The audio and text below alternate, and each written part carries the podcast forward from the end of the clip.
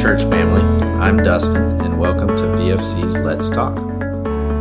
Have you ever had a vivid memory pop up and take you back to a moment in time that was meaningful? I had one of those this week. I had left a Bible study, and the discussion on grace stuck with me. And as I reflected on God's grace, I thought back to a moment 30 years ago.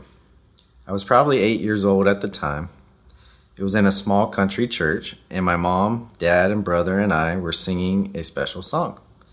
I could vividly hear us trying to harmonize the best we could as my dad strummed the guitar. The song was His Grace is Sufficient. Why was that moment so meaningful? Well, I remember the freshness of God's grace for my family.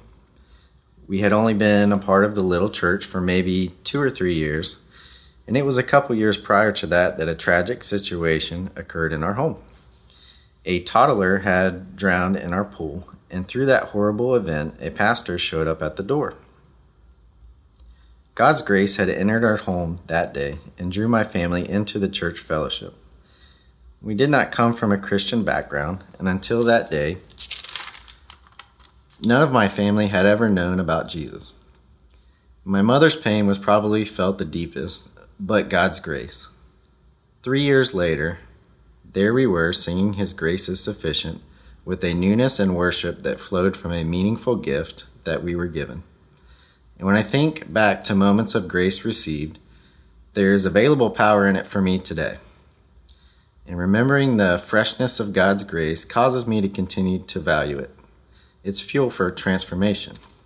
In 2 Corinthians 12 8 through 9, Paul says, Three times I pleaded with the Lord about this, that it would leave me. But the Lord said, My grace is sufficient for you, my power works best in your weaknesses. Therefore, I will bo- boast all the more gladly of my weaknesses, so that the power of Christ may rest upon me.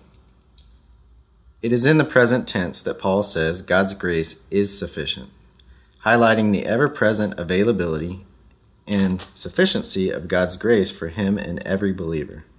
No matter how critical a circumstance of weakness we are enduring, it is the platform that God uses to demonstrate and perfecting his power, keeping our flesh from puffing us up with pride.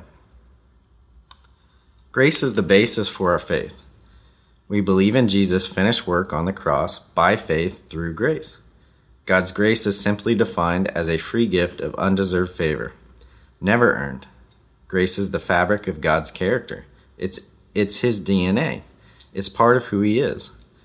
And we might add that it's not just a free gift, but a highly desirable, precious gift given to someone that causes them great delight. And we could take it a little further and say that the ultimate gift of grace would be to give that same gift to an enemy Paul would know what that's like a teacher of the law who killed Jesus' followers, yet grace meets him on the road to Damascus. But we have all been his enemy, haven't we? I didn't stay that eight year old boy singing joyfully about God's grace. Through adolescence, I drifted from the grace of God. I walked a foolish road until he brought me back into fellowship in my late 20s.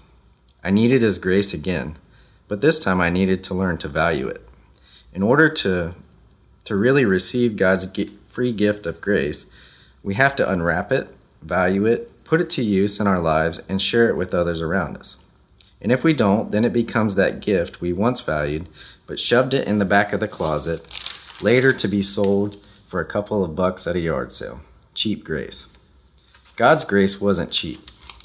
It cost Jesus pain and suffering, and we could have so we could have strength in our weaknesses in Romans 2 4 says, God's kindness is meant to lead us to repentance.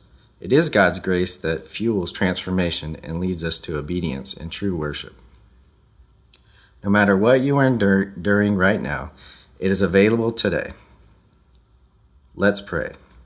Dear Heavenly Father, thank you for overflowing with generosity, for not only giving us grace at conversion, but making it ever present and available to us for daily growth. Thank you for our weaknesses, for keeping us in a humble position to receive your grace. Help us to stay there so that your power might be demonstrated. And if there be any pride or devaluing of your free gift, help us to truly repent by remembering your kindness for us. May we experience your transforming power and share grace with those around us today. Help us to remember the sin you saved us from so that we can treat others with the same love that you showed us. We ask all this in Jesus' name. Amen.